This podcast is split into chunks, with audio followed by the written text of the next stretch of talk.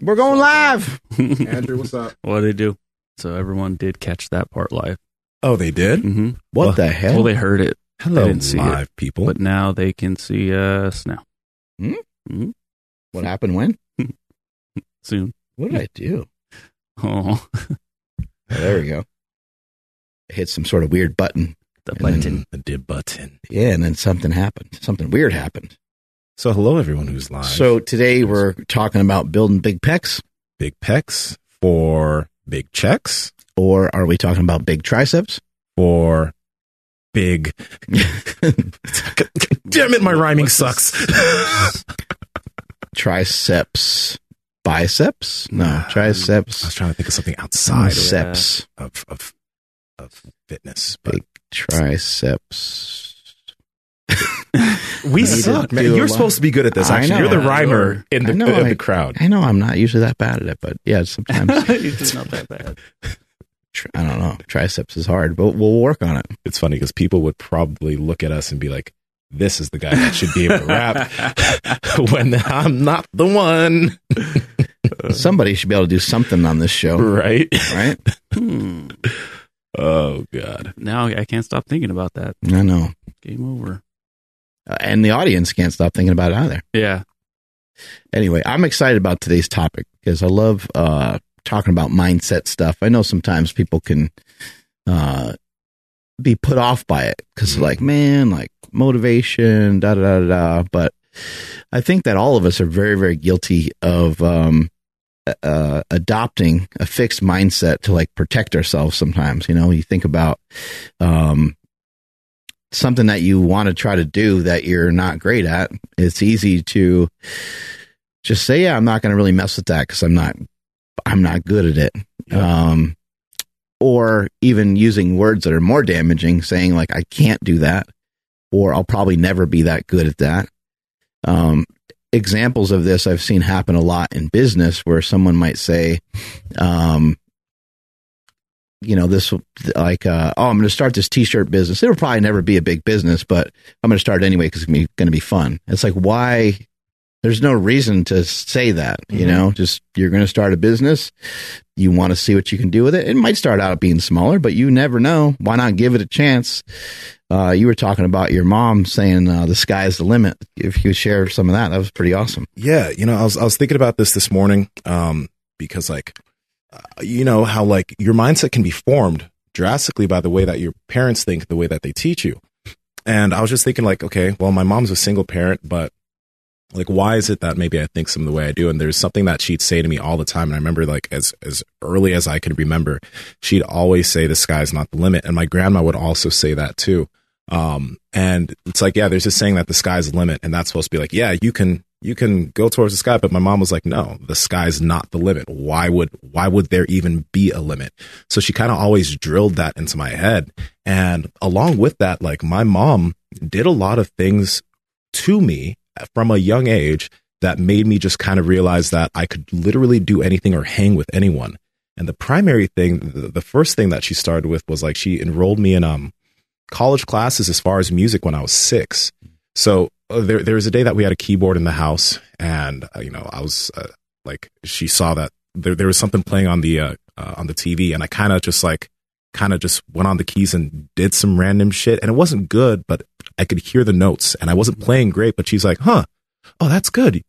Keep trying, keep trying," and then because at that time there, there was the ability to do that, she's like, "Okay, you should go take some piano classes at ARC."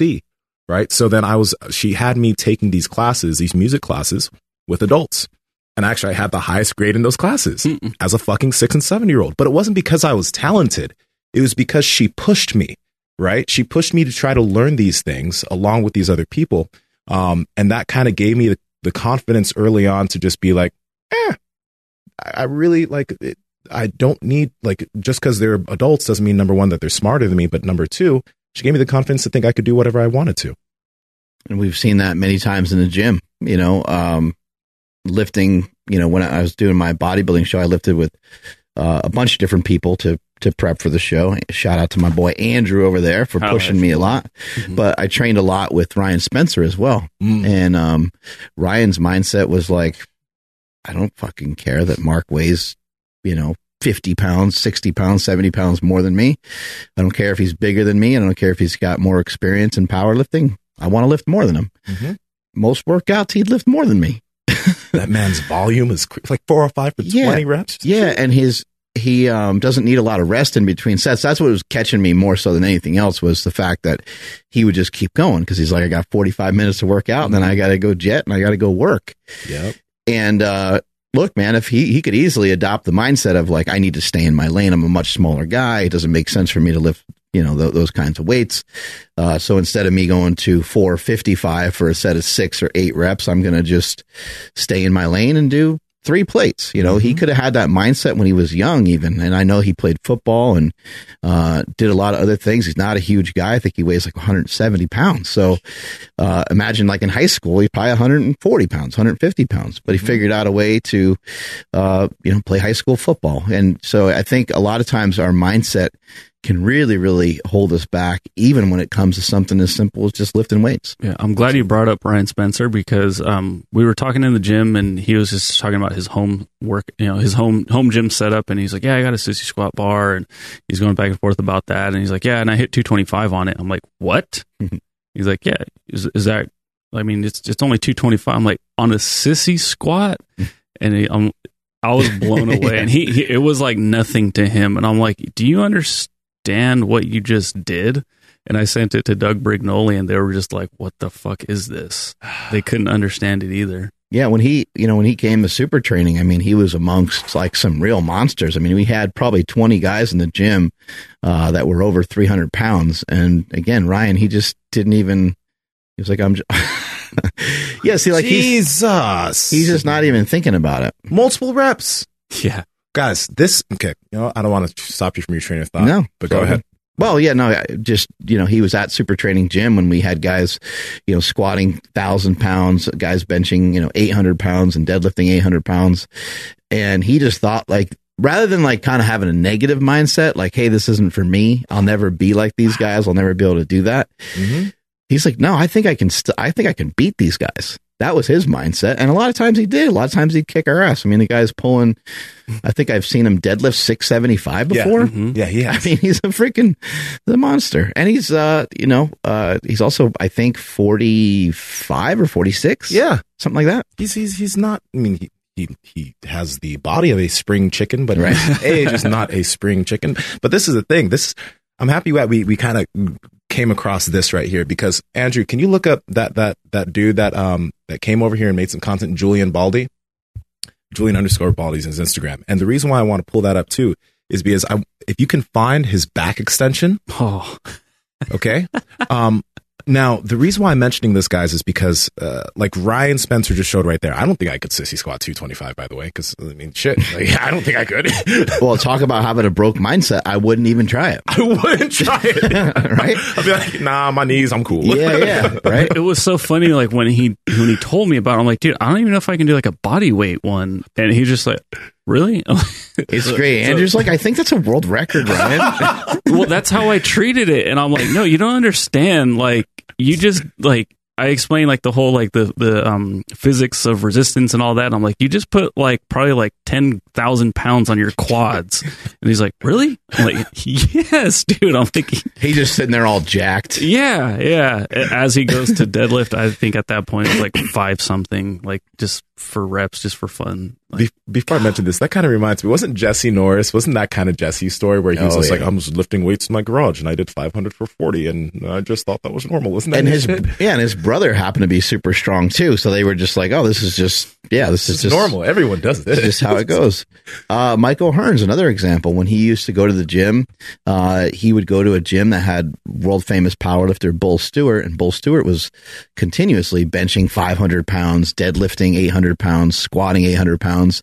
So Mike never viewed it like, oh, I'll never have a shot at this. He was just like, I'm just young. dude. I'm young and like I'm gonna and look at uh you know Kobe Bryant's career. You know Kobe Kobe Bryant's career is that he used to play with the uh, I was gonna say the Eagles. He used to play with the Philadelphia 76ers all the time Yeah. when he was like a little kid. You know he's I, I don't know 14, 15, something like Yeah. that. I wasn't able to find it, so I'm gonna scroll if you could help me. Okay, you, you we'll see a back extension soon. Well, number one, let's look at that transformation real quick. Go there and to the left.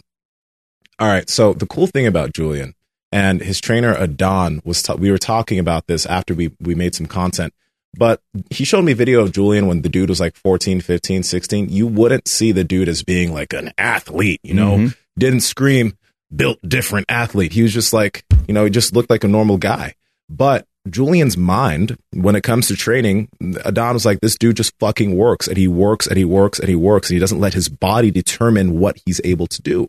Um, that's why Julian, number one, he had such a crazy transformation. But when you find that back extension video, um, he back extensions 275. Like, let, let's see if we can find that actually. Now, now the cool thing is like 275 on a back extension. Maybe some people hear that. They're like, uh, what's the, what's the big deal?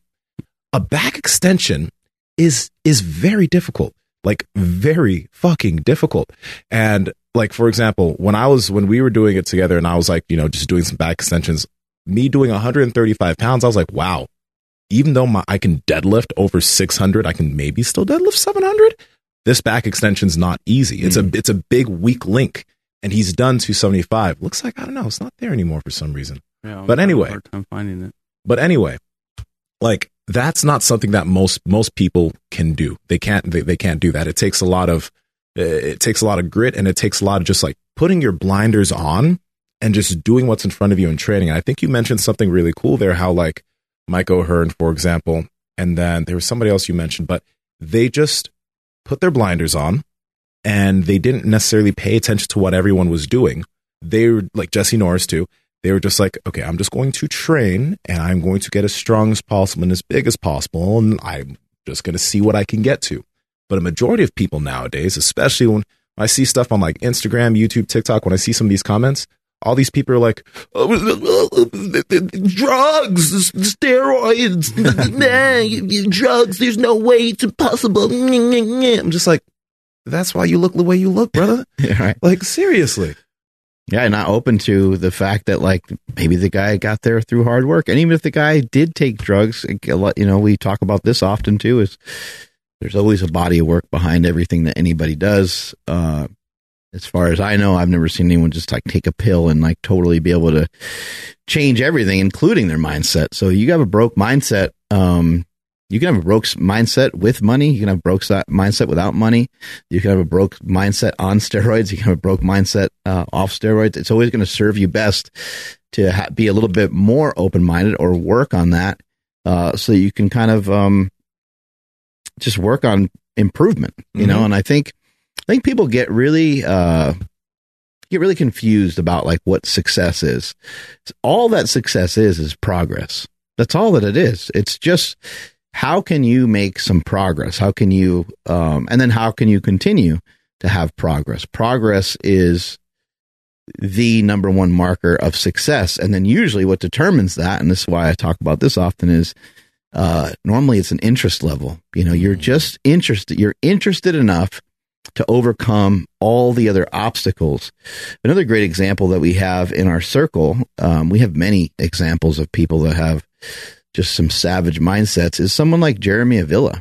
Oh You my God. Jeremy Avila, and this isn't all, you know, comeback stories all the time with what we're talking about for today, but, uh, you know, that guy used to, he used to have a really, really bad drug addiction. He used to be really, really skinny. He used to, um, he used to look the opposite of the way that he looks now, pretty much. He looks jacked. He's really strong. Uh, he can deadlift nearly 900 pounds, but he went through many, many years of his life where, um, he'd probably be hard for him to deadlift 315, Mhm. you know, which doesn't, you're like, what? How did that happen? Uh, at some point, Jeremy changed his mind. At some point, he was like, you know what? I'm, and, and every time Jeremy's around, uh, you know what you're going to get every time. He's always super happy. Yeah. He's always laughing. He's got the biggest smile in the room. He's like just happy to be there, you know, and maybe it's because of his past experiences. He nearly died a couple times, but you don't have to nearly die to have uh, a mindset that's a little bit more open towards uh, growth and towards making progress. yeah, I think that first off, I didn't know that. Like he almost died. That's wild. Um, but the, yeah, that's the main thing I noticed about Jeremy. Whenever you, whenever I see him, he's always pumped. I've never seen him not pumped about like to be there or to be doing something. So that's one big thing. And then what you mentioned as far as a progress thing, that's that's a big deal because when an individual has a fixed type of mindset, they don't uh, they're not focused on their progress. They're more so focused on like when I'm doing something, how does it like they're focused on doing things for other people usually. It's like okay, if I can get big, this will impress this or this will do this. Like they're they're usually not focused on doing it for themselves and doing it to see what type of progress they can personally make. They're not focused on themselves. They're focused on all these outside sources, right? And if they don't for example, if you don't meet the expectation of what you like, what you want, like for example, let's say you are you you want to study real estate, right? And then you you you know you you maybe do your course, you get your license, and and you, you start the whole thing in, in terms of selling houses. But your first year, you have a really tough go at it, and you're not doing as well as maybe some other, somebody else you know that's fucking made millions already in their first year. So you're like, ah, all right, I'm not good. I'm this this isn't for me. This definitely isn't my thing. I can't do this. Oh, there we go. That was work. Yeah, you have to go all the way to It TikTok. was on it was on Barstool U TikTok. Yeah.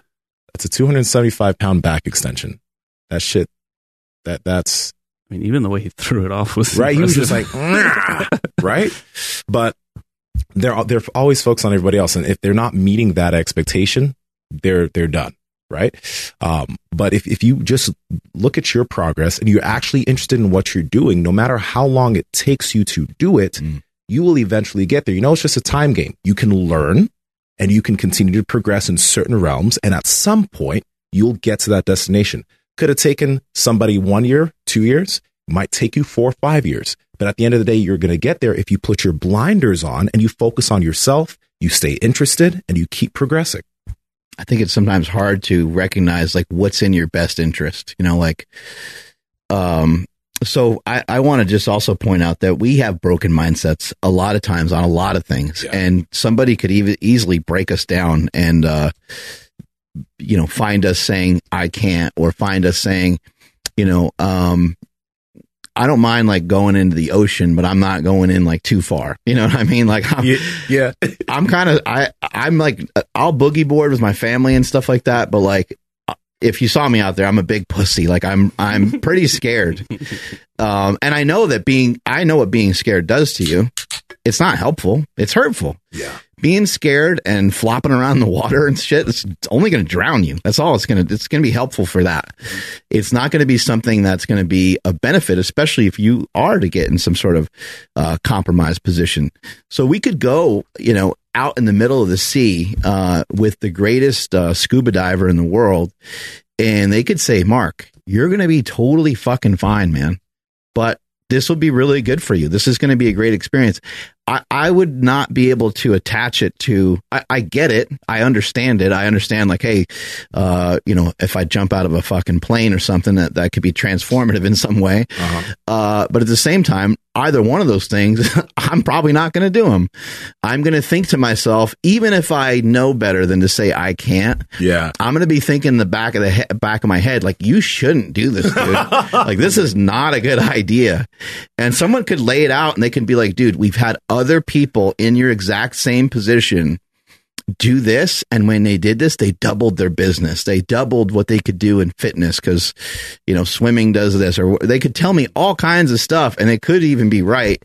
And i wouldn't be able to see it enough. I would i would be uh my previous experiences would kind of keep me on lockdown from like Mm. opening up to those things. So we get it and we understand it. But what i'm trying to uh we're we're trying to impress upon you today is maybe you don't go out into the middle of the sea in the middle of the night but maybe you put your toe in and kind of check the temperature of the water you know maybe you find a way to incremental progress every single thing in your life uh, the way that you would do with weights and the way you would do with uh, learning the way you would do with just about anything else in your life Yeah, just just it's funny. It, it reminded me. Um, I went to this place called Emigrant Gap recently, right?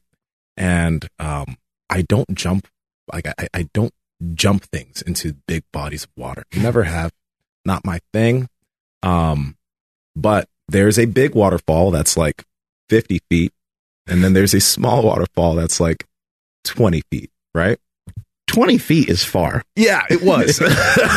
it was. it's And, uh, really I mean, far Ten feet would be scary still. Yeah. um, so I went with some homies and my ass was like, shit, I'm gonna do it. I'm gonna do it. I'm gonna do it. But I was like, I was like, fuck, I was scared the You whole had a time. couple of friends that just ran and jumped, right? yeah. Yeah, yeah, yeah, exactly. Um, well, two of them didn't. Two of them chose not to, but the, the, the other woman I was with, she chose to. Now, You're like, damn. yeah, we did the small that. one first. She, she was like, okay, let's do the small one first. I'm like, okay, let's do it.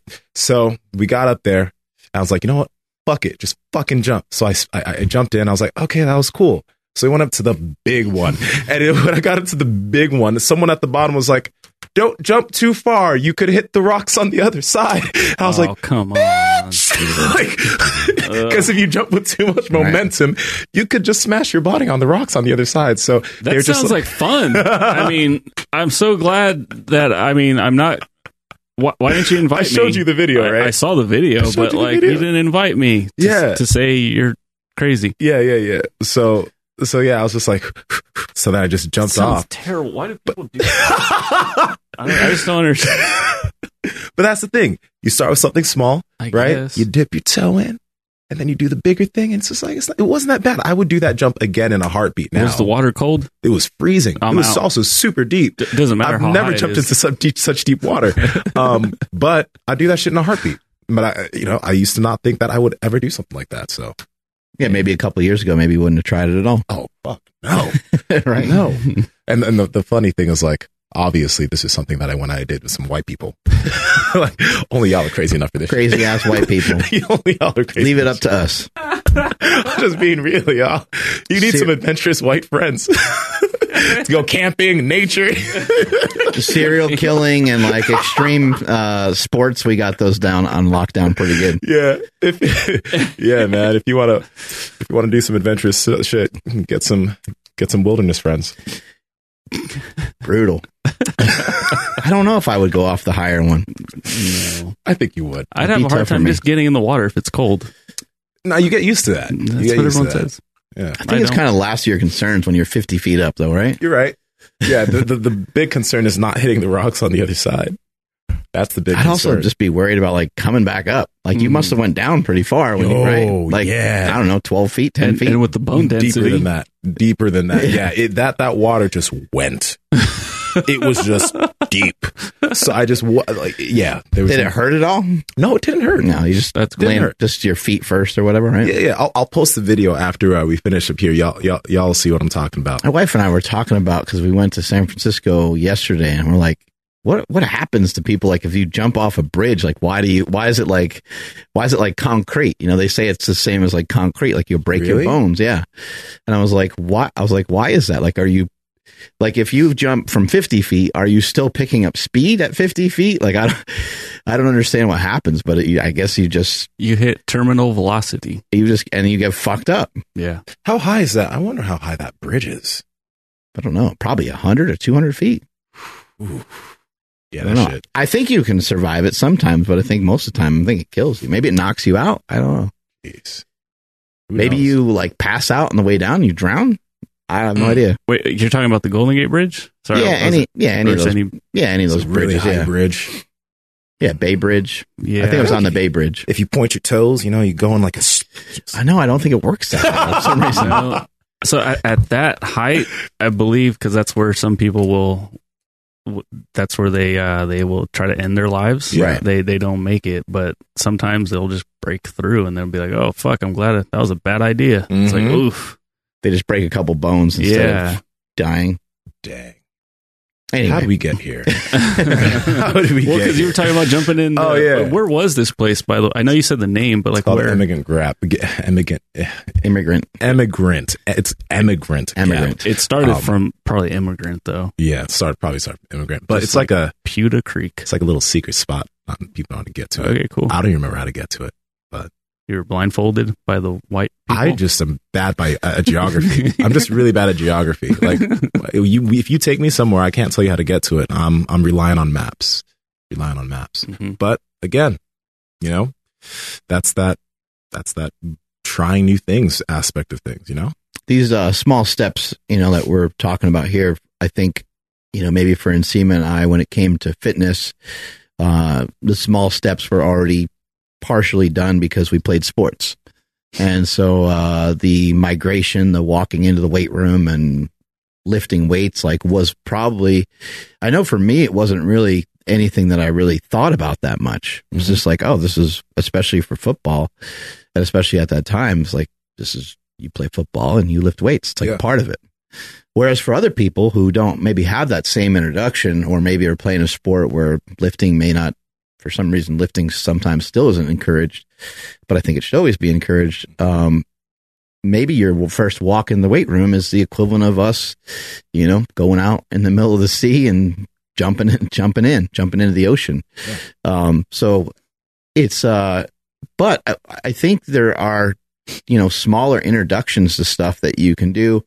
Uh, number one, you can find a friend that, that's already into lifting and say, Hey, you know, can I tag along with you someday? You mind showing me a couple things? Um, it's going to be really rare that someone's like, no, get out of here. you know, most of the time people are going to be like, oh my God, like you want to get involved with lifting? Like, Mm. fuck yeah, I'll show you some stuff. And, uh, you can be on your way. You could also like hire a trainer and you could literally, literally go to them and say, I don't know anything. I'm actually kind of scared. Yeah. Might sound funny, but I'm, I'm kind of nervous and scared. I don't, I don't know what I'm doing. Uh, but I know that it could be, it could be helpful to me. So, you know, there's, and, and for myself personally, what's always worked is, uh, moving really, really slow and having incremental progress over time, whether it be with business or whether it be with anything in the weight room. Um, I would say even, even my transformation from years ago, uh, I used to be over 330 pounds. I'm nowadays more like 230 pounds. I continue to get a little leaner. Um, but I'm not leaner like necessarily every day all the time Yeah.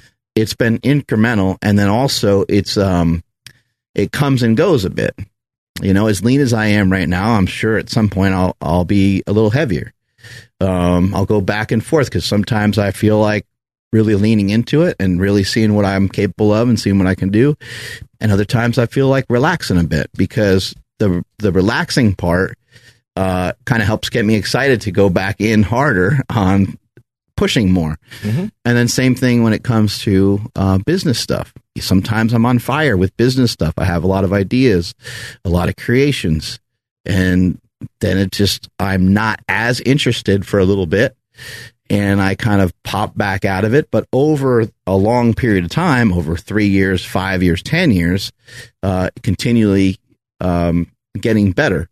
And to try to think that everything's going to always improve all the time, I think um, I think that that is something that I would be cautious of because uh, I just don't think it's it's realistic. But for things to get better over a long period of time in the long run, I think that is reasonable to think that. I think it is reasonable to think that you're going to lift a little bit better, you're going to be a little bit leaner, you're going to make a little bit more money, um, you're going to be more knowledgeable. I heard Mhm. Joe Rogan the other day say like. He's like, I, I got to be honest. I think I used to be an idiot, but like from doing this show, I think I've advanced a lot. I've learned a lot. And that didn't happen slowly. I mean, he's done thousands of shows Yeah. and he's prepared for thousands of uh, comedic shows, uh, being on Fear Factor and all the different experiences that he's had has now led to him having, you know, one of the best podcasts in the world. It takes time. it takes time and I, that's that's one thing that you know um whenever i see a, a comment that's like a question of like oh what what would your big suggestion for getting big be or your big suggestion for losing fat or your big suggestion for whatever and it may sound so cliche but it's literally being patient with yourself because i think that if a majority of people were just able to be more patient they'd be able to get to that end goal no matter if you're trying to lose like 100 pounds or 15 pounds, um, or you're trying to, you know, gain a lot of muscle and get pretty big. Uh, majority of the time, it's not just going to be this 12 week, one year endeavor. It's going to be thing the thing that you have to do for multiple years. And if you're not patient, either you'll quit because you're not seeing the progress that you're looking for in the certain amount of time you're looking for it, um, or you'll be able to be patient enough to get through the hard, like just to continue chipping away at it, finding small places to improve, finding small places to get better. Um, and and also, I think one big thing is doing your best to get around people that are substantially better than you. because that was one of the biggest changes for me when it came to my strength was when I came to super training. Because uh, before that, I was the strongest person in the gyms that I was training at at that time. I came to super training. I was strong, but my bench didn't compare to Marcus or Mike or you. I was my bench was weak. Um, my deadlift was still form needed, you know, tech, like I needed technique work. Marcus looked at it and you looked at it. You guys were like, uh, there's a few things you could fix there. Try this, try this. I got a little bit weaker for a while because I had to change up my form. So I, I legit lost 70 pounds off of my deadlift um, because you guys shifted some things with the way I moved. And then after a few months, my deadlift went from 650 to 715 because of the technique adjustments, because I, I adjusted, went backwards, moved forwards. But I was I was willing to take the advice of people that were better than me and to just chip away at it. I think a lot of people, they might be sticking around people that, first off, are like, aren't looking for progress, but also they might just be sticking around people that aren't really, you know, that, that aren't helping them improve. And if you're sticking around those types of people all the time, then you're just going to stay where you are. You're going to be stagnant. And uh, if you're not very, very self motivated to try to find that information for yourself, you're going to start to think that it's impossible to mm. gain a certain amount of muscle. It's impossible to get bigger. It's impossible to lose all this weight. When it comes to uh, something like getting bigger, like that is a, you know, can be a really long process for a lot yeah. of people. And it could be something that, uh, you have to be really patient with. And somebody might even, be, you know, say, Oh, I took advice from this guy and like, I really just all that happened is I started to getting fatter, uh-huh. and you might feel fatter, and you might feel different than you did before uh, when you go from 205 to 215 to 225 and so on. Um, but you do have to be patient. Like maybe it's going to take a little while for your body to adjust. Maybe uh, the the training and the nutrition, you know, will come together at some point, and you uh, will actually recognize that by, by being in this caloric surplus, it does serve you best. It is in your best interest because in the long run, you're packing on a little bit of muscle mass, and at some other time, you might strip down the body fat and it'll actually be easier to lose body fat because you increased your metabolic rate. Sometimes when people gain weight, they don't automatically increase their metabolic rate because they don't always gain muscle uh, when they're gaining body fat. In general, your body will sort of do that for you. Um, in general, your body will do that for you because you are getting heavier and there's more weight to move around. Yeah. Um, but it's like not a great ratio, you know. So as you're gaining, as you're gaining body fat, it's not that body fat encourages you to gain more muscle mass in this particular case, uh, but it means that you're in a caloric surplus, which can help your training be a little bit better, can be a little bit more efficient. It's also probably ensuring that you're getting enough protein in to help uh, with recovery and help the muscles to get a little bit bigger. And so it's just going to take it's going to take time, and you're going to have to kind of sit in there and just uh, know that it's a big it's a big process. Uh, it absolutely is, and I think um, what was I going to mention here? As far as getting bigger, ah, oh, yeah, here we go. Um, for some reason, well, let me let, let, me mention this. I don't know how I'm going to weave this in, but I was I was thinking of just transformations that I've seen, pictures of transformations, and I think one thing that is very interesting is like I've seen transformations of like women that were, let's say that they're they, they were a little bit heavier. They start lifting weights and they start dropping, and then the the body that they have after that like it's like you didn't even think that they had the ability to have that mm-hmm. type of figure and if someone was looking at that before body they would probably assume there's no way this woman's going to look like a fucking fitness model or look like look like this but they had so much, I guess, just a, so much perseverance to train and just get better in the gym that it's just like, oh, damn, that's you look like a fucking model. Like I've seen a lot of those. I'm just like, that's wild. I've seen uh, some women go from not having a butt to having like a, a flat, flat butt to having a big old butt. That's, I mean, that's kind of what I was thinking. I, mean, I didn't like, know how to say, but I was just like, damn, you you got an ass. yeah, yeah. Well, it's interesting because we do talk. We've talked before on the show about like spot reduction and like you know targeting you know things. But like I've seen girls like post pictures and they're like, hey, this is what I used to look like. This is what I look like now. And you're like holy crap! Like I, I honestly didn't know that that was possible. Me too, because that's not genetics. That's some work. That's some lifting right there. I mean, it's it's impressive. It is very impressive. Now to divert real quick, like I, I, I was just saying, like a lot of people put limitations on what what they can do on their body. I never knew. Like I always knew that. Okay. After a certain while, you know, you have those newbie gains where you gain something really, really fast. And then for the years on, things just slow down a little bit, right? It's just, it's not as fast as your first two years.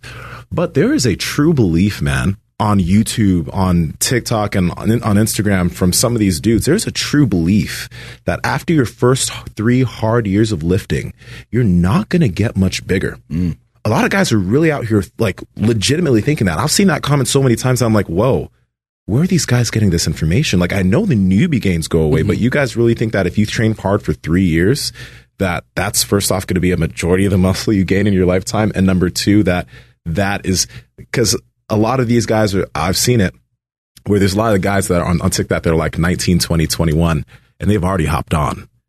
That's what I was going to ask if that's what it was for. They've already hopped on. And I saw this little, I saw this little fucking kid, 20 years old, and he was, he made a video. He was like, yeah, you know, I've been training for three years and, you know, I did all I could within that three year period. And I just figured that now it's the time to like, you know, I can hop on, I can, you know, cause I've, I've, I've peaked out my development. I was like, bruh. Are you fucking serious? Like you really think you peaked out your development and and, and this isn't just a this is a widespread belief Yeah. it's just like wild to me. Like, no, that is not true. Stupid. Well, and the reason why the belief was adopted was so that you could get on some gear, probably. You know, Probably. um, the, the truth is, is that like if you took anybody and they found a more optimal way to do whatever it is that they want to do, they would gain regardless of what it is. Um, if you know, I wanted to learn more about um, biology, you know, and I just hang out with people that do that, and I could learn it, and I could go through intensive, rigorous study, and I could learn more of it.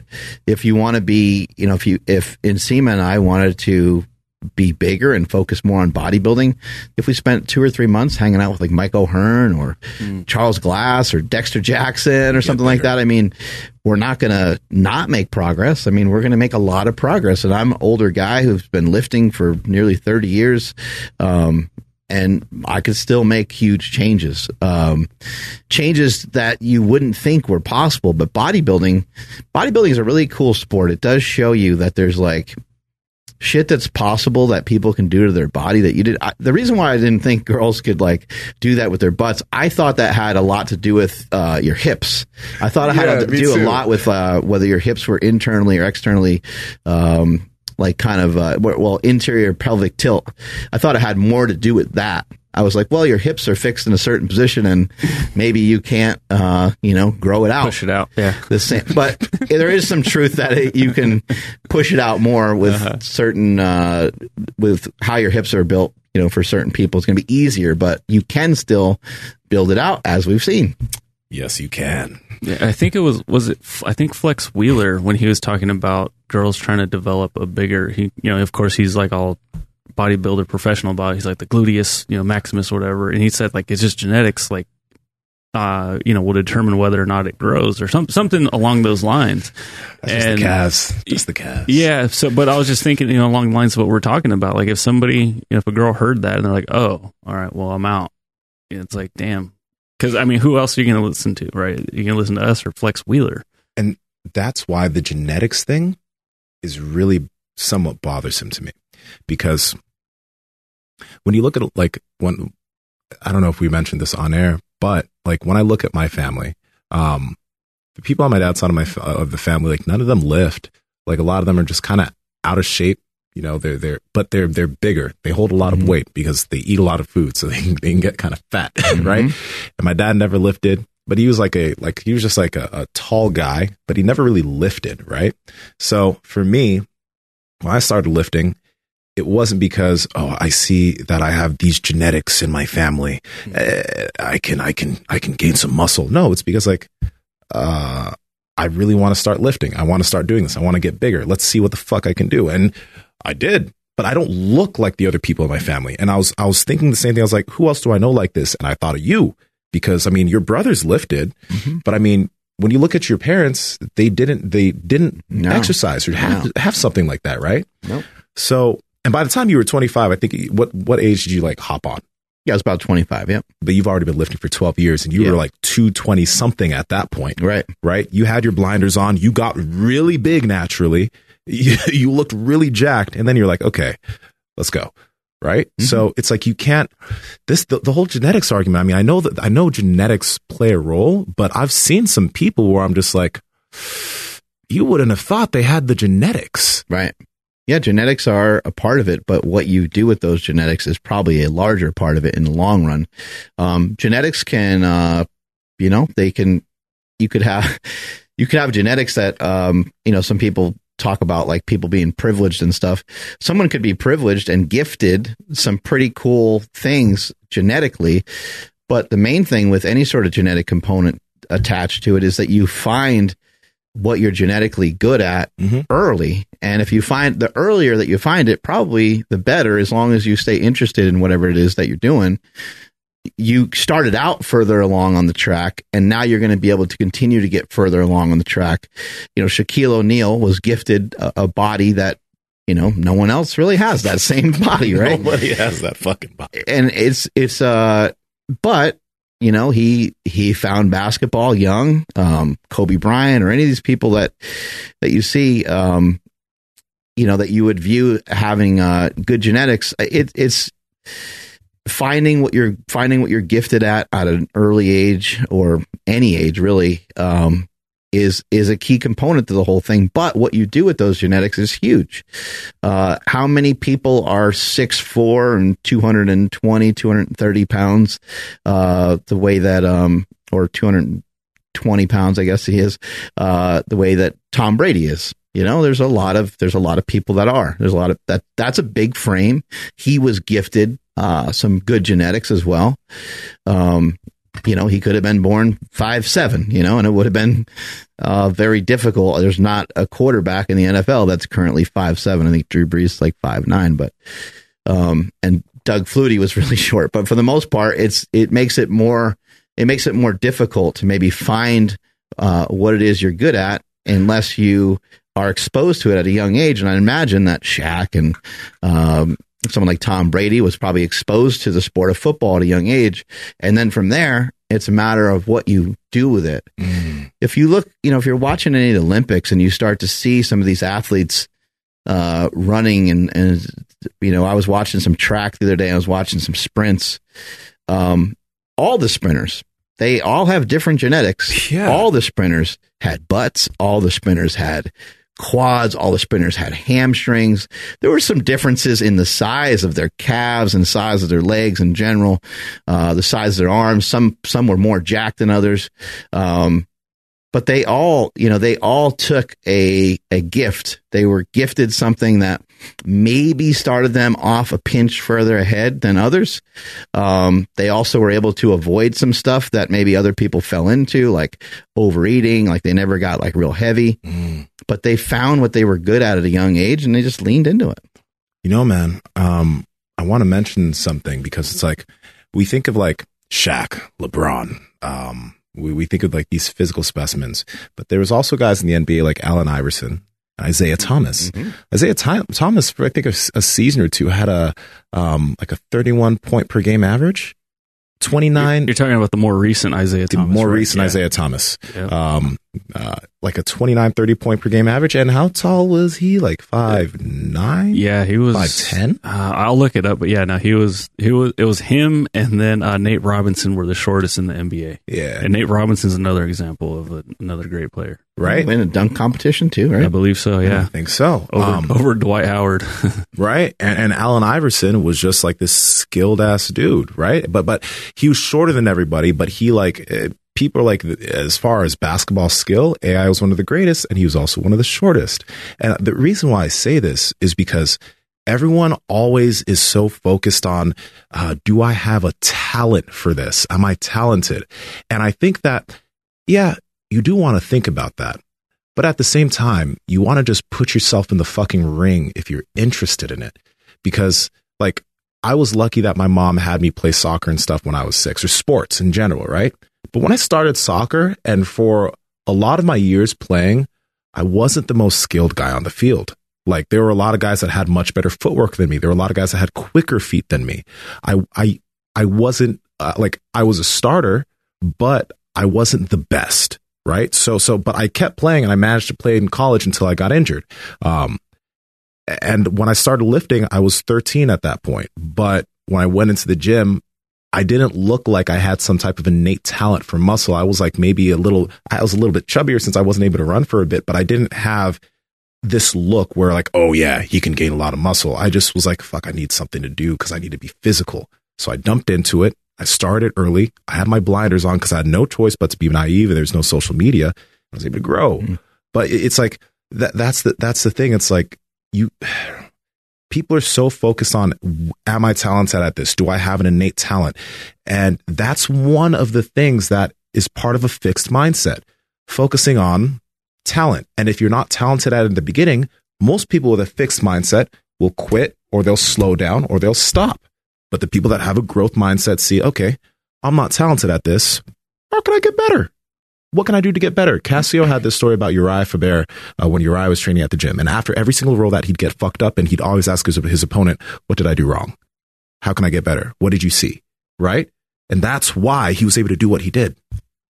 And I think at some point, maybe um, being reasonable too, and just sometimes understanding like uh, there was an end of the road with soccer for you, there was an end of the road with football for me, there was an end of the road with pro wrestling for me, and I think uh, it wasn't like you know looking back on it i didn't have the same mindset that i have now. You know i didn't have uh, some of these tools. If i had some of these tools um, it, i think it would have been a lot easier but i would have also probably just made decisions a lot sooner because i would have recognized oh my god like you're not quite as interested in this. If you're being honest with yourself you know you probably loved soccer. I loved football. I was fanatical about it. Mm-hmm. um, but if I was being honest, it's like I did stuff for football. I ran for football. I lifted for football.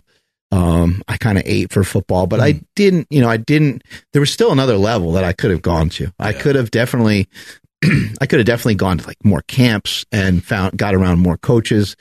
Um, there was just little stuff that I just, maybe I ignored it because I wasn't interested enough, but I, I, didn't get around like people that were way better than me. Uh, in my area that I grew up in, like football was like people liked football, but it wasn't like a thing in my area. And so therefore, like as far as I knew, which again, I didn't look into it much, uh, there wasn't like really great coaches assisting kids to like you know get to the college level and so and so forth. But i just didn't have that same mindset back then. I kind of thought uh, that I was kind of fixed to a certain body, that I was fixed to certain positions on the football field, and I I kind of thought that I I couldn't like grow past that or couldn't get around that. And now, you know, I recognize that like I could have worked on or worked my way towards whatever uh, whatever I wanted to. But I think you know we we adopt some of these beliefs, um, like you're talking about. You know these people that are adopting these beliefs uh, on social media, and these people that are having kind of a fixed mindset. I think it goes beyond just them f- having a fixed mindset for themselves, which would be fine. I think they're putting other people into boxes too, and I think they're saying like oh, that guy's a bodybuilder. He'll never do good in powerlifting. Or when I went from powerlifting to bodybuilding, uh, you know, a bunch of people, uh, a bunch of people kind of took a shit on, oh, it's a publicity stunt. He'll never be able to do that. His waist is too thick. It's not going to work out. He's not going to probably, he'll probably get like in shape. He'll probably get on stage, but he probably won't get that lean, you know? Mm-hmm. And, uh, no, you can take it. You know, I, I took that it pretty much, I think is about as far as I could go in, in, uh, in the amount of time that I did it. But I think that when you are putting people into a box that you are again you're limiting your own yeah. you're limiting your own capabilities oh that guy had to do that with steroids it, again i think is a great example of that because you're um you're imposing your belief of how far someone can go onto somebody else and you're pushing it onto them so you could feel a little bit more comfortable with what it is that you're working on that's a gorilla fixed mindset it's like it's like you're doing it in a sly fashion like oh well he's that he got that big with steroids or whatever, or like he he got that cut because he was, he was using drugs or whatever. Yeah, that's that's why.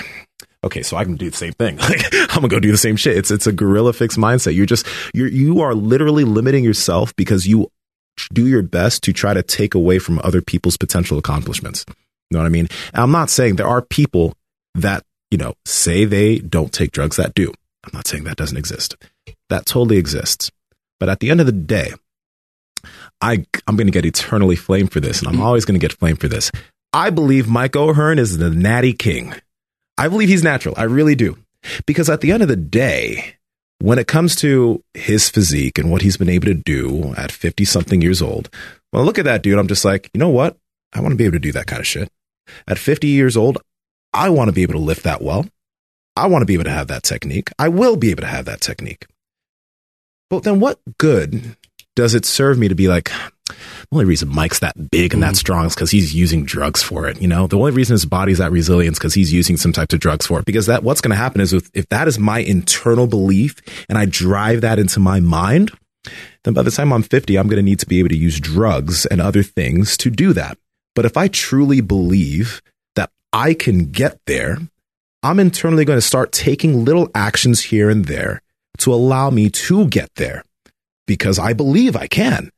I think that people really underestimate how powerful the mind can really be. They really do. And uh, they might think it's small at the time that they believe certain things, but those beliefs that you have in yourself and the beliefs that you have about other people are going to shape the way that you move and the way you think and the, the actions that you take.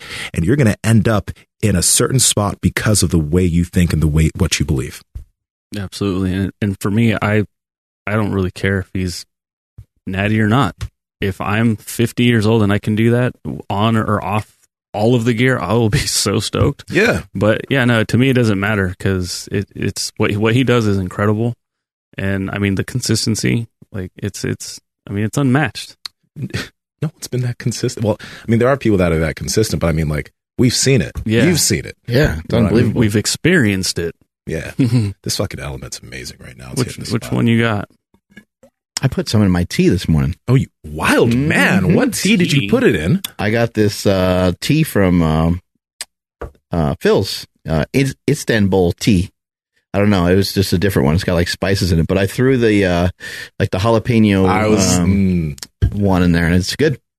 Uh, What is that one called? The jalapeno There- something. or there's habanero, Mango- mango, mango habanero. something habanero. Oh. and then there's another one. lemon.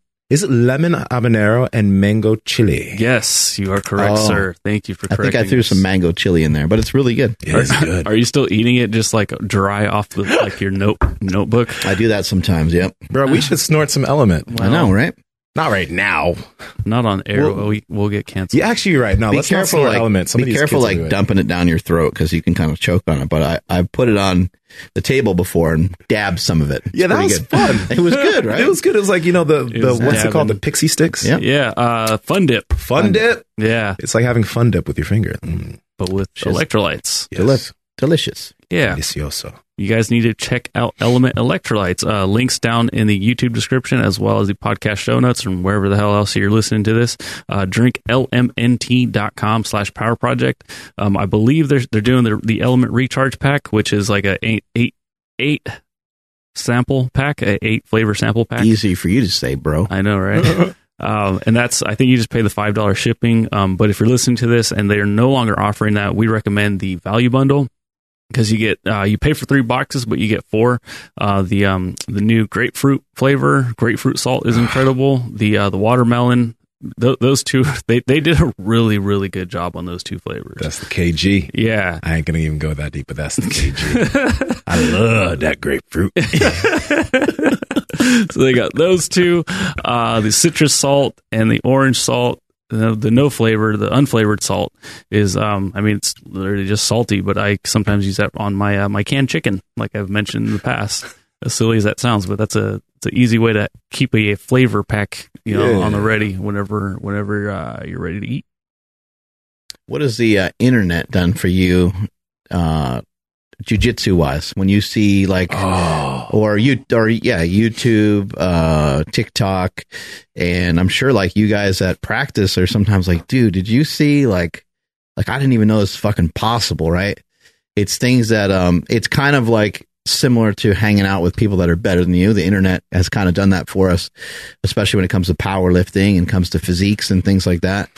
You see people that are on another level and I mean, look at uh, look at the uh, the guest that we had on Nicky uh, Rodriguez. Nicky Rodriguez more recently, right? Um, that's some unconventional shit, as far as I know. Like the what the what that whole entire uh, Death Squad does, right, is unconventional. They uh, have a different approach to jujitsu than anybody's ever seen before, Mhm. and uh, it looks like it's working really well. Otherwise, uh, people didn't know that was possible. People didn't know. I think in some in some circles, people kind of almost originally thought it was like disrespectful, right? Like, no, this is jujitsu. This is the way this is done. And they're like, no, fuck all that. We found something more optimal. Yeah. You know, um, the internet's an amazing thing. And I think this also, once again, falls into how powerful the mind can be. And if you're listening, no matter if you're younger or you're older, I need you to really start believing in just believe in yourself and believe in just terms of in your self talk and what you actually think. Because, for example, um, when I was a blue belt, I knew that I was weak on the feet, meaning that like when I, if I would try to take somebody down, I didn't have good takedowns. And we really didn't go over many takedowns over at my school. Um, so I was just like, fuck it. Let me just watch a bunch of takedown videos and let me just like drill that into my mind because I know we don't really drill it much. So I might not have time to drill, but let me just drill these takedowns to my mind. Right. And it was before a tournament I did as a blue belt in uh, SoCal in that tournament, I hit two uh, two pretty complex takedowns that I've never done before in practice, um, and I, I hit them pretty flawlessly. It was like a seoi nage and something else, and I've never done those before. And it's not because because again, I'm not a grappler. I didn't start off like a wrestling or a grappler or whatever, um, but I was like, I was just drilling it in my mind, saying, okay, this is how you do it. This is how you do it. These are the grips. That's your legs. That's what you do. And I did those literally just just from seeing it and playing it over and over. And i believed i could. And i think one of the big reasons i believed i could is because remember we had a conversation about jon jones. And you told me how jon jones had the comment of like you know he'd do certain things and people would be like jon how the fuck do you do that? He's like well, I watch YouTube videos, right? And I was just like, "Hey, what the fuck? that makes a lot of sense. Let me go watch a bunch of YouTube." How'd you learn how to strike like that? He's like, YouTube. YouTube? People are like, fuck this guy. and that's legit. That's real. He, he's the goat. But you see, this is an interesting thing too. Jon Jones learned a lot of things in unconventional ways. And yeah, he did get busted for taking certain things, but certain people will continue to just take away from him um, eh, and not realize how strong that man's mind is. Like, people don't realize that shit. Another thing is like, um, yeah, I think that videos have made like learning things in terms of jujitsu massively beneficial. Uh, but one person's mind that I think is so interesting, that is such a savage, is David Goggins. Because when I hear about the t- the types of runs that he would do when like his fucking he had fractures all over his feet and he was still running, I'm not telling anybody to take it that far, but again, I'm just saying that to emphasize the idea that the mind and the belief that you have are so fucking powerful that it can allow you to do things that most people would think is not humanly possible.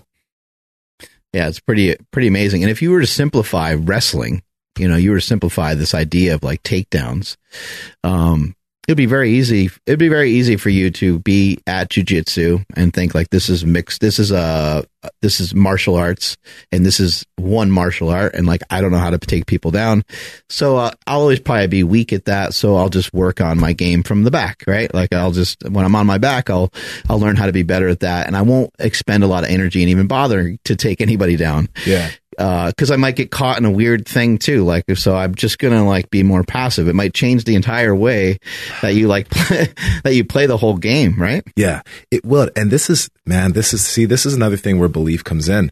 Um, or when within a realm or within a field, if there is a conventional belief of this is how something's done, or these are how certain people do things, or this is it, it's very easy for people to fall in line because that's comfortable. One big thing within jujitsu is how, like in the ultra heavyweight classes, and yeah, the, the, guys that are really heavy, none of them play can play guard. And guard is like when you're on the bottom, it's more of a smaller guy game. And big reason that people think this is because when you're a bigger guy and you're usually practicing at your school, you're usually always on top because you're big and strong. So most big guys You don't end up even- there a lot. You end up there a lot. So most big guys go into jujitsu believing that they can't develop a good guard because that's that's a small guy game. You know, that's I'm big, I'm not flexible, I'm not mobile. There's no way I'm going to be able to build a good guard, right? But because I got fucked up at Worlds as a white belt, I think it was, a white belt. I was like, you know what? All these big guys don't fucking play guard. Let me let me work on that shit. And now I'm known for having a good guard as a big guy. You know what I mean? Because I didn't believe that big guys can't play guard well. I saw a lot of like I like world champions like Roger Gracie, uh, Buchecha, um, and there's a few guys at my school that like they they were upper belts and they were big and they could move pretty well. So I was like, you know what? Nah, let me do that shit. And now people find it really hard to get through my guard.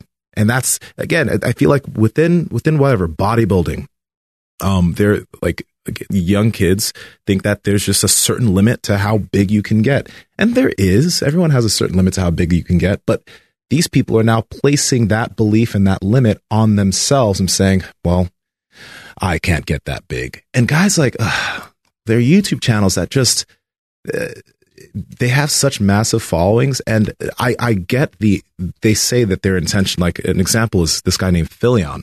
You know Philion, Yeah, right? mhm. He's funny. Yeah. I get it. I, I like I've watched his stuff and I'm like this is this is enjoyable, but but at the same time I hear the things he says and then I I, I imagine if I'm 16 listening to this and I don't I've been lifting for 2 years and Philion is giving me a picture of this dude that's kind of jacked. You know, he's not like he's not crazy big, but he's kind of jacked and he's saying Oh, there's no way this guy's not this big. He's on the sauce, you know? He's definitely been taking drugs. Look how veiny he is and how like if I hear that, mm.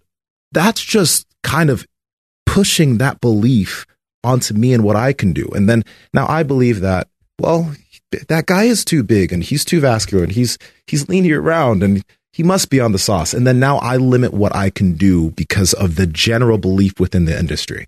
I think that's sad. And you got to recognize too, like some of these mutants have come some come from somewhere, and they weren't always on shit. You know, someone like a Larry Wheels or something like that. I mean, he was moving around Kevin Oak. I mean, Yeah. um, even like Bradley Martin. Bradley Martin's a mutant. You know, like he he looks great. He's always in great shape. He's very strong, whether he takes or doesn't take or whatever. There's some point where he didn't take anything, where he was still probably uh, way ahead and way further along than uh, most people Yeah. what we were talking about earlier with the takedowns and wrestling and stuff like that, you know, I, I think it would be interesting. Like if you went to, I'm sure you're very good at taking people down, right? If you took down, like, if you tried to take down like 50 people, right? Mm-hmm. And let's say it's all people that don't have a wrestling background.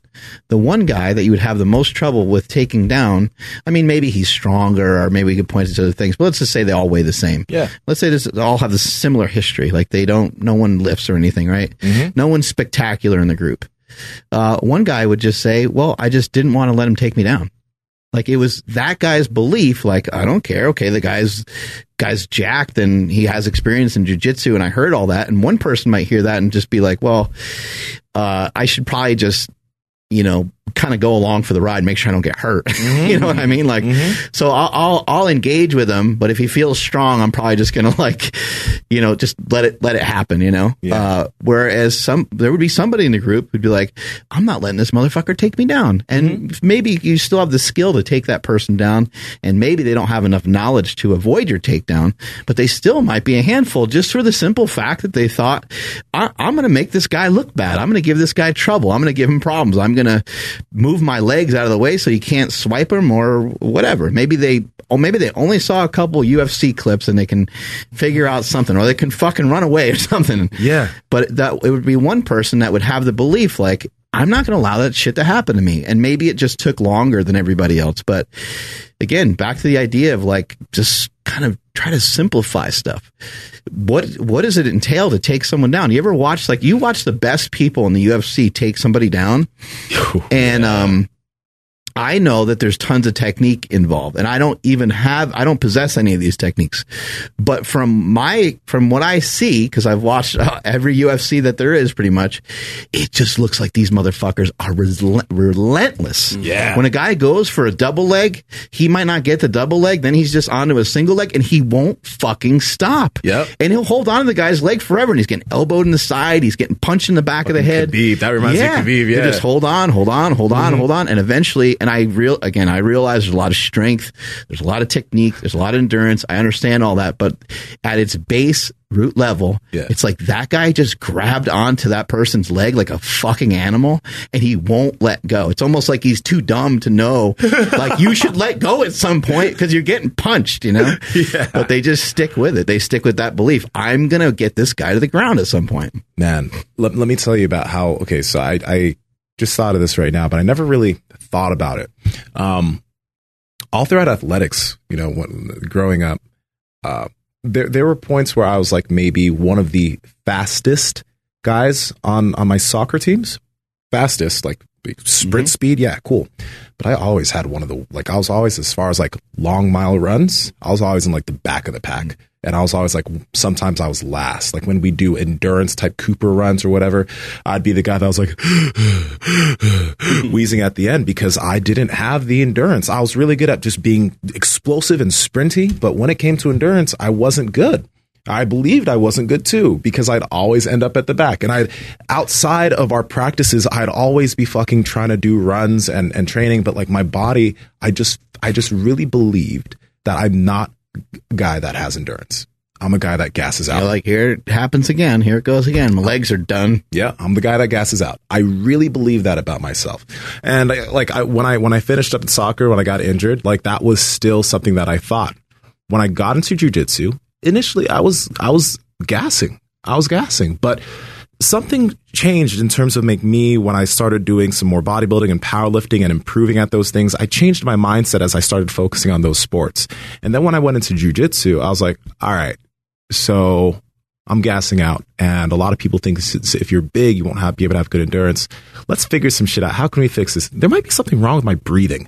So I got that book, The Oxygen Advantage, and I read that, and I started focusing on nasal breathing, and and over time, I was like, huh, I'm not gassing out, and now I can honestly say, uh, like, I have some of the best endurance. I don't gas. I used to believe that I was the guy that always gas out, and now I'm not. I'm the guy that doesn't fucking gas out. I'm the guy that you're not going to tire out now. And people will typically say, "Oh, when you hold a lot of muscle, it's easy to gas out." Blah blah blah. That shit won't happen with me, and it's just because of a. I may have been the guy that gassed out, but I seeked some some knowledge to help me figure out how to solve that problem. Because at the end of the day, it's just a problem that can be solved. Right. And I was lucky enough to find it. We were lucky enough to have Patrick and uh, Brian McKenzie and uh, all these guys on the show, and they just they helped me to figure out the ways to fix my breathing so that I'm not the guy that gasses out. So to Good mindset. yeah, so to change that belief, you just look at it like, okay, I have an, a problem, and I just need to solve it. And I know that when I was younger and I was playing soccer, I didn't Google what can I do to gain more endurance. I wasn't doing that. I was just going to practice and doing what the coaches said. I wasn't going and trying to find the answer to the problem. I was just like, that's me. Most people aren't nearly as interested in stuff as they think they are. You're right. You know? I think uh, maybe David Goggins, I think, I'm not, I don't know, I can't remember if it says 40% or 60%, but like, he probably says 40%. but uh, he talks about how people, you know, they go hard, but their idea of hard is like 40%. But the, the encouraging thing is that 40% like you still put in a good effort. So you're mm-hmm. not far off. Like you need to just continue down that path. And you don't always have to be 100% we talk about that a lot on the show. I don't even think it's wise for most people to adopt some of the things that david goggins has mm-hmm. done. Like it, it works really well for him. But i've seen other people try to adopt you know this this 4 a.m training session and and all these different things.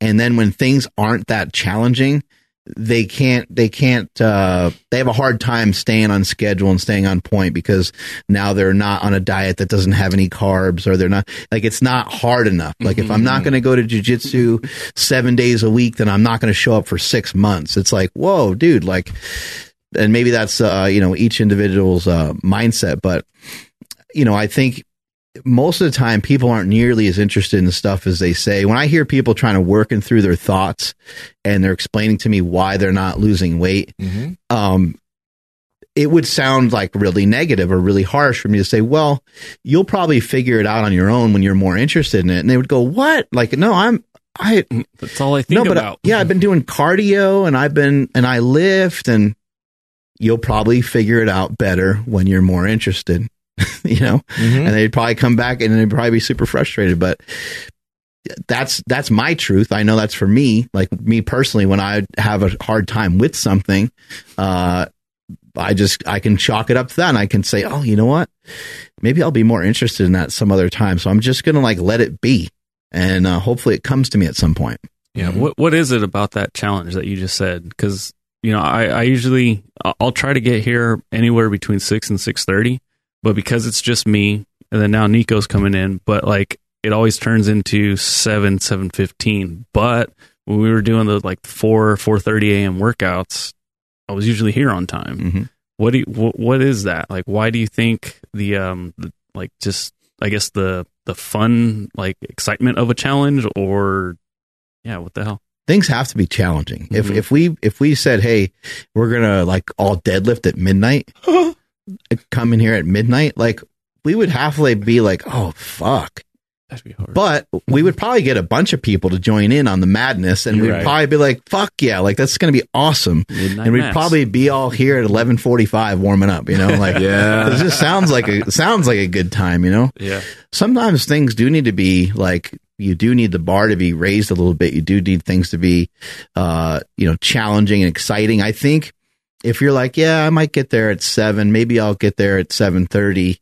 Uh, it's way different than saying like, all right, well, f- fucking four a.m. And when you say that to yourself, I think, I think uh, automatically, uh, maybe I don't know how it is for women, but I think as a dude, you're like, fuck that, man. I can make that. Mm. I could figure that out. Oh, they think I'm not going to show up at four o'clock. I'm going to fucking be there at four o'clock. Mhm. That's kind of how my mind works on some of that stuff. But, um, I also just kind of have adopted the principle of like, I, I'm just going to, I'm just going to get a certain amount of work done every day. And I don't fucking care how long it takes or when it happens. Mm. Uh, it's going to happen. And I also am, am somewhat reasonable with it where I'm like, it doesn't matter that fucking much if it happens tomorrow. Yeah. Because I put in a lot of effort every day. I work hard every day and you know, I'm just like it it can happen. You know, if I missed three 10 minute walks for today, I know that I'll probably do four tomorrow or I'll get in two and then three and three and three and so on. Like I'll I know that I'm going to be consistent enough with stuff uh, to where it won't matter. But I think the most dangerous word, one of the most dangerous words, is when you say like maybe and might, uh, especially when you say it to yourself. Like, oh yeah, I might be there on Saturday. Like you're not showing up. Yeah. Yeah, maybe I'll see you there. Maybe you know, maybe I'll get in there at seven. Maybe I'll get in at seven thirty. I think what you could work on maybe is just to give yourself a time and just say, you know, I'm coming in here. But I would also maybe encourage you to have a day that's like a floater day where you don't have to come in, but I would try to decide the night before. That way, because I think what happens sometimes is that, you know, uh, success breeds success, but I think failure makes you feel like a failure. So when you miss shit or you get late somewhere on stuff, it probably doesn't matter too much on certain things, but like it accumulates over time and you show yourself repeatedly that you can't do something, you can't run far. You know, and you, and then there you are running and you're like, oh, here we go. I, I already know this about myself. I'm a fucking loser when it comes to running far. I suck at this. And you kind of repeatedly uh, are telling yourself about it. I think one last note on the whole on the whole topic is sometimes people aren't even really working on certain things at all. Like they're not even investigating or thinking about it at all. They just want to like be better at it. They're super frustrated with something and they bring it up to you and they bring it up to you and they bring it up to you. And then you have suggestions here and there and this, all the suggestions are met, uh, you know, with a, a semi-automatic weapon. You know, they shoot all your ideas down and you're like, I know it's frustrating to hear somebody to try to fix your problems all the time, but um, it's like, damn, you know, like you mentioned something. I mentioned a couple things that I thought would help. I'm not trying to hurt you, trying to assist you. And you just shot down every fucking idea that I have. Yeah. No, there, there, there, there's a lot of that. Let me ask you. Um, you mentioned the words maybe and might. Uh, what are some other words that you're very careful with when you use them? Like when you say something, you're like, oh shit, I got to be careful. Because I think this can, I think the, the, the things that people say and the things that people think, sometimes they don't even know that that's holding them back. Like they don't know that saying, I might do that is, can be problematic Mhm. in, in the long run. Or I'll, I'll, I'll try and see what happens. Um, or I'll do that and maybe, maybe it'll work. Right. They don't realize that some of this vocabulary is already setting themselves up for failure and that the way you speak is going to be a big deal. So what do you try to avoid saying? So people can maybe write this down and not Mhm. say it. I work on, uh, I work towards eliminating words, but like sometimes it's difficult to completely eliminate them. Yeah. because they are they have multiple meanings. Mhm. You know, the word try seems like is is a fairly innocent word. I don't think there's a reason to completely eliminate it. Yeah. Um, because uh, but what does try what does try do? Like I might I I might try to go cliff diving with you sometime. It's protecting me. Like, oh, he didn't say he's going with me. You know, he just kind of but maybe you don't always want an out with everything. You know, maybe it's not always like uh, you're thinking about going to the gym. I might try to go to the gym. It'd probably be more helpful, probably serve you better to use different language towards that. I'm going to go to the gym as soon as I feel interested enough in changing my fitness goals Mm-hmm. that's when I'm going to go to the gym. And I'll know that I'm more interested in my fitness goals when I'm actually at the gym. But before that time, you know, it's kind of it, it's up in the air right now, you know. Yeah. Uh I have worked towards being more careful when I use absolutes, you know, uh trying to say like always or never. Mhm. Like never's man, never can be never can be really uh really brutal and my my wife is uh somebody that she will just like let go she'll just like she'll just say what the fuck's on her mind which is amazing. It's awesome. It's like awesome being with somebody like that who does not care. You know she'll just she just wants to tell you how exactly how she feels or exactly how something is. Yeah. uh, but then when she says it, I have to kind of like sometimes back her up and say, well, that's not necessarily always the case. And then she's like, oh, yeah, yeah, it's not, you know, I can't always do that. it just can't always do that. But, Nope. but, uh, there's that word can't, you know, it gets, throw, gets thrown in there. But Yeah. you just work towards making the language uh, better for yourself. You work towards having all they're really trying to do is to take uh, all the internal dialogue that you have. You're just working towards having it serve you better. That's Mhm. really all you're trying to do. And then in terms of the the things that you hear, uh, and the things that you read and the things that you see and the things that you think about yourself, you're doing the same thing with all those things. How do I how do I interpret these things to serve me better? Not only to serve you like you're trying to be selfish or anything like that, but how do I take this information to be more helpful to me? So again, like using the uh, scenario of like going into the ocean, I, it's not beneficial to be like super nervous that you might die. Yeah. Now, is it useful to know that the, the, the ocean is very dangerous? That you should never turn your back on the ocean, and that you need to watch out for bigger waves. Like there's a fucking possibility that there's a shark in there. Like that is useful information to have going in Absolutely. in case something does happen, in case you do need to be uh, aware. But it's not useful to like be panicky about it the whole time. Mhm. Shit like that is some of the things I've been working on for the last couple years. Yeah. Uh, what happened? Sorry, I didn't mean to cut you off, but uh, you and uh, Chris were training. You said something, and he called you out on it. Yeah, uh, we went to do a workout the other day, and um, uh, I think oh he said he said let's do some uh, let's do some chest, and I said ah, I can't do that because I did it like two days ago, and then he's like you can, I was like, motherfucker. I'm like, you got me. I was like, yeah. I was like, you're right. And yeah, it just burned me all day. I was thinking about it. I was like, fuck, he just totally. it's like, damn, he got me. But you, you know, it's good. It's good to have people keep you in check because sometimes what we say is like totally ridiculous or totally false. And it is sometimes just conversation. Sometimes we're literally just talking back and forth. But uh, when somebody says they can't do something, or when someone says, "Oh man, I was really worried or nervous about it," I think it's a, I think it's good to occasionally say, "What is it that you were actually nervous about?" And then and then give you know give them some compliments towards why you think that they might they possibly shouldn't feel that way. Mm-hmm.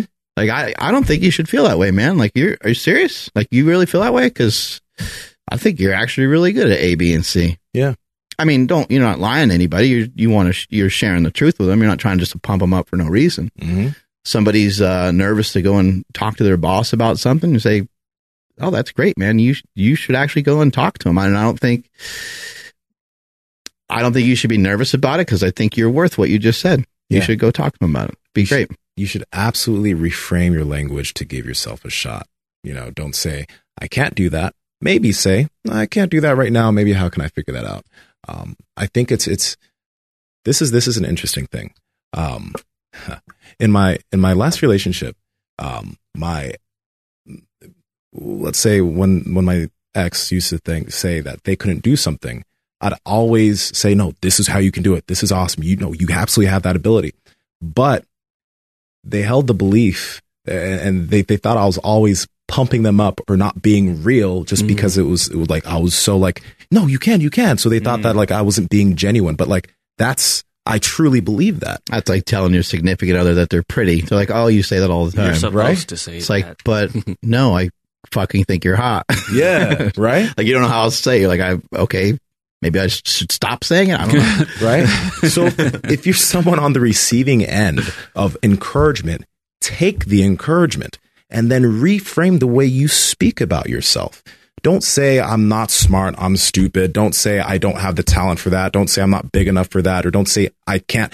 If there's something you you really actually want to do or you, you look at something or you look at what somebody's doing and you're admiring it, instead of thinking of all the limitations or maybe all the advantages that person had, oh, they came from a rich family or they had two parents or this or that, fucking just be like, hmm, what are the like what did they do in their life that that made them do that or that allowed them to do that what books maybe have they read like that's that's a big reason why i always ask what books people have read mm. because i can give me an idea into how they think and like mm. what's going on up here maybe what stuff they've paid attention to I'd also maybe try to recognize the audience, you know, this person that may be spitting this out to you. Sometimes people just, sometimes they just want to like be a little negative and they want you to kind of like wallow in that with them a bit you know? They they they're they're kind of looking for that but there's uh you know there's things that you can say maybe like rather than just trying to i i think sometimes what can happen is that if i share with you an experience that i'm struggling with sometimes i think people feel a little bit attacked because like why do you all of a sudden have the solutions to it? You know like and and why like i don't really maybe even want you to fix all my problems. I was just i was just venting you know i was venting about how i have this issue. Um but i think so understanding that the person that is receiving the information, it might not be landing on them well. They may not be in a in a space uh, like, oh man, you struggle with alcohol. You should, you know, you just say, oh, you should stop drinking. you know, it's like, it's like, well, yeah, like, well, uh, yeah, or maybe you should get it. You know, stop being around people that drink. Like you could. There's all kinds of really logical. Uh, oh man, you're trying to lose weight. You should probably eat less. You know, like there's tons of things you could throw at somebody uh, yeah. that are very like logical, reasonable things that would actually maybe even work. Uh, but at the same time, I think uh, sometimes people's defenses are put up. But what you could do is you could try to put it back on them and say, "Oh my god, dude, like that's horrible, man. I didn't know you were struggling with that. Like that's." That's shit, man. I, I don't know what I would do in that situation, but like, what do you think you can do to improve it? That's a good one. You know what I mean? Like, what, like, and they could say, I don't know, man. I'm, I'm, I don't really fucking care at the moment. I'm just pissed, you know. And then you just, you're like, all right, well, that conversation. That conversation's done. You know, you kind of get an idea, but they could say, uh, I don't know, maybe I should go get help, or maybe I should go to, to a seminar, or maybe I, you know, and then you could say, actually, I know someone that does that. I know people that are in that field. And if you're ever interested, I could lead you towards that.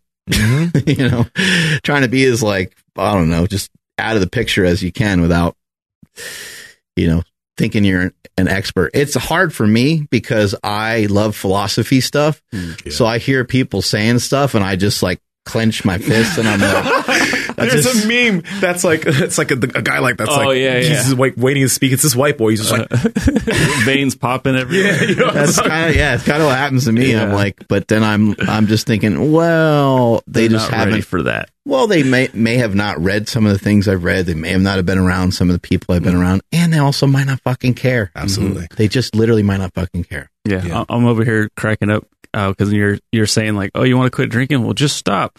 Um, we we have we have this ceiling fan at my house that doesn't work, and I'm like, yeah, the switch is over there, and like it's just it's since we moved in, it hasn't worked. And my dad looks at it, and he's like, have you pulled the cord? And I'm like, Oh, no. I didn't even think about that. Wow. But uh, sorry, uh, so I'm over here cracking up about that. Um, he, he's definitely the person that could also like rip the thing down and fix it. But what you were saying, Nsima, about like um, you know, uh, whoever it was in your life that was like you were hype, not hyping them up, but they thought you were gassing them up and kind of Yeah. like if you are on the receiving end, does it matter? Like, like do you does it really like if somebody is bullshitting, like you can still take that and then also use it as fuel.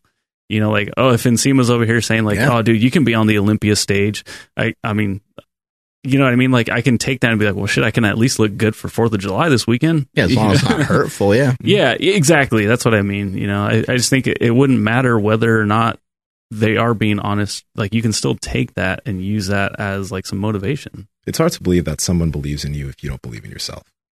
Like you can hear all that stuff, but if you Facts. truly don't believe if you, No, if you absolutely. don't believe in yourself, then you'll think that you'll you'll think that people Mhm. aren't being genuine with you. Mm-hmm. You know. Um, Well but said. you know the I, I I think we had this conversation on another podcast, but yeah, sometimes someone just wants a bit of empathy, and I get that. You know, we can't we can't all be out here just trying to spit advice. So I, I understand that sometimes you just got to be there and be an ear, right? But I do like what you said there, asking them, "Oh, wow, that's what, what do you think you're going to do about it?" Mhm. Or not maybe don't say, "What are you going to do about it?" Not like that, but like, "Wha- "What do you think the answer is?" Or some Mhm. something, Mhm. right? Because yeah, you'll know. Yeah, they might say like if it is alcohol thing, it's like oh, every time I get with my buddies, we all get drunk. Oh, It's like, hmm, you do that every every Wednesday after softball, huh? Yeah. whatever it is. Yeah, man. But yeah, Shoot. shit. You know, you mentioned uh, what one thing I love uh, hearing you talk about jujitsu is like the like instant um, error correction that you get from jujitsu. You go for something and then you end up in some other hold, and you're like, that didn't work, you know, or you try to get out of something, and then you're like. Was that guy just trying to put me in something so that I ended up in this other thing? Yeah. And you're like, fuck, I think he was. Because you're thinking a couple moves ahead a lot of times, right? Yeah. um, but in our own day to day and in our own lives, we we learn a ton from uh, error correction. We learn a ton from like you kind of mess something up, and uh, you know hopefully you can you can learn from that, and that's where you're hopefully you're you're changing. Hopefully you're working on correcting those errors, and hopefully you while you may have some beliefs, hopefully those beliefs are like things that you can move around and shift around. I mean, there's things we've talked about on the show a bunch of times uh, about like we didn't believe that intermittent fasting made any sense. Mhm. Sounds dumb. I'm sure when we talk to our guest uh, coming up, John Anderson, he'll probably think it's the dumbest thing you ever heard of. Because we like, you know, we adopt certain beliefs to uh, to serve us, and then wait. and then we just we hold them and we like we we run to the end zone with them thinking that you know these are the things that we have to cash in on and these are the things that we have to be uh married to forever but whatever the thing is that you identify with and whatever the principles and beliefs and concepts that you have now those things can all they can all change. You believe that you were uh, a big guy and that because oh i'm i'm 230 pounds and no one else on the soccer team is 230 so of course i'm going to be tired. It's like that doesn't that that's not helpful. Like maybe so maybe for you maybe you have to run maybe maybe some of the other guys on the soccer team don't have to run at all. Yeah. And maybe their conditioning is fucking awesome. Maybe some of the other guys in jujitsu are the same way or whatever it is. But like if you're the guy that has that struggle in that area, Mhm. maybe you have to work on it like three times more than everybody else does. I felt that way in school. I had trouble reading. Things were slower. It's like, okay, well, your homework might take, rather than taking an hour, it might take three hours. Yeah. It's just the way it is. You want to pass? Are you interested enough in passing or would, do you want to just fail, you know, and not get to the next grade?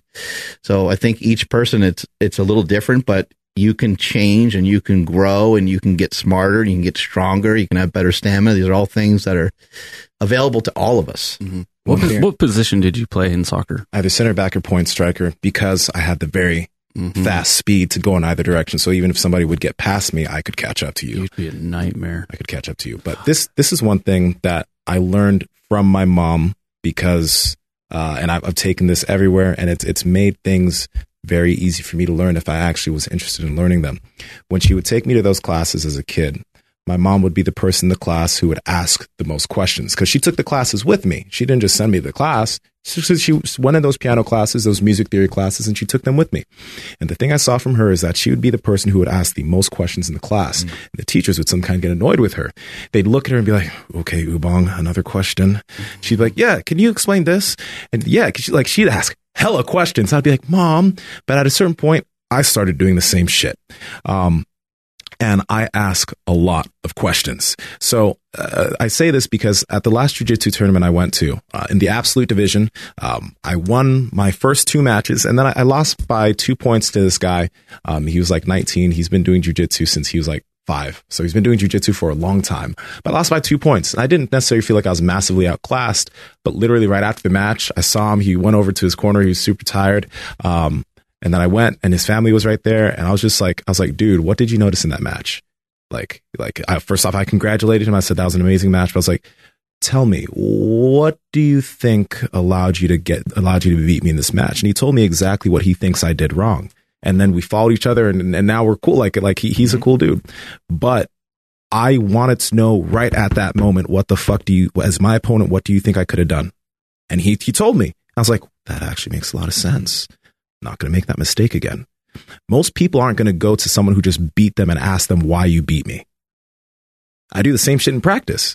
If somebody manages to do something on me, how'd you do that? Why'd you do that? How'd you get in that position? If you're relentless with asking questions and figuring out the answers, there's nothing you can't figure out. And I got that from my mom, right? That's exactly, that's that parental example. So if you're a parent, if you're a parent, feed your kids with that mindset because it'll make the biggest difference for them as they get older. Imagine doing that in business. Somebody's in the same business as you. Mhm. Call them up, cold call. Hey man, you you're really fucking good at what you do. How are you kicking our ass all the time? They might not want to share it, but you don't have any idea. Like you don't know. Yeah. And then maybe you could find somebody else that that has you know business experience that's advanced. You know, if you can't get the information from your direct competitor because it might be a little bit different than sport. But a lot of times people do want to see you get better. A lot of times people want to see improvements. Uh, you know, I think in in that case, that's a great example of it. Like that guy didn't. That guy could have been like, you know what, man? Like I don't. You know, I don't share that kind of stuff. I've been doing this since I was five, and I I had to learn it and earn it myself. And Yeah. I, I would love to tell you what you did wrong, but I, you know, I want to, I want to keep some of this stuff to myself. It'd be really rare that you run into people like that. You know, Mhm. people that have apparel businesses or people that are in the fitness industry. Sometimes it might not be wise to go to your direct competition, but you could probably find someone that's a little bit more indirect Yeah. And they'll probably give you a lot of information. Sometimes people don't, aren't comfortable giving away certain information, but um, you know, I have friends in the industry and Matt Vincent and Kelly Starrett, and like we've shared everything. You just we don't we're not. I'm not concerned. You know, I, I can give uh, other people information and I'm not like, oh my God, what's going to happen if they do like way better than I do? hmm I'm just like, I'm just going to keep doing things the way I do them and hopefully I can keep growing. And, uh, there's, there's not a, there's not a limit on how much success is out there. Yeah. There's not, you know, just because somebody else made a lot of money doesn't mean that you can't make a lot of money. Just because somebody else is, you know, winning jujitsu jujitsu tournaments doesn't mean that you can't figure out a way. There's, it's there's there's a lot of success out there to be had, and I think, uh, I think we sometimes are closed off to even asking a good question, like you mentioned. hmm hmm We got to get you out of here, Mark. All right, Yeah, you're on another podcast. So thank you everybody for checking out the live stream. Sincerely appreciate it. It was a cool conversation amongst the humans in here. So um yeah, if you guys want to catch another live uh podcast, make sure you hit the um the bell notification so that way you guys get uh notifications when we go live. Please make sure you're following the podcast at Mark Bell's Power Project on Instagram, at MB Power Project on TikTok and Twitter. And uh huge shout out to LMNT for sponsoring today's episode. Links to them down in the YouTube description as well as podcast show notes. My Instagram and Twitter is at I am Andrew Z and on TikTok at the Andrew Z. I promise I'll start posting stuff eventually. It's that damn interest level. Boy. Nsima, where you at? At Nsima Yin Yang on Instagram and YouTube, and Nsima Yin Yang on TikTok and Twitter, Mark. at Mark Smelly Bell. Strength is never weakness. Weakness is never strength. Catch you guys later. Bye.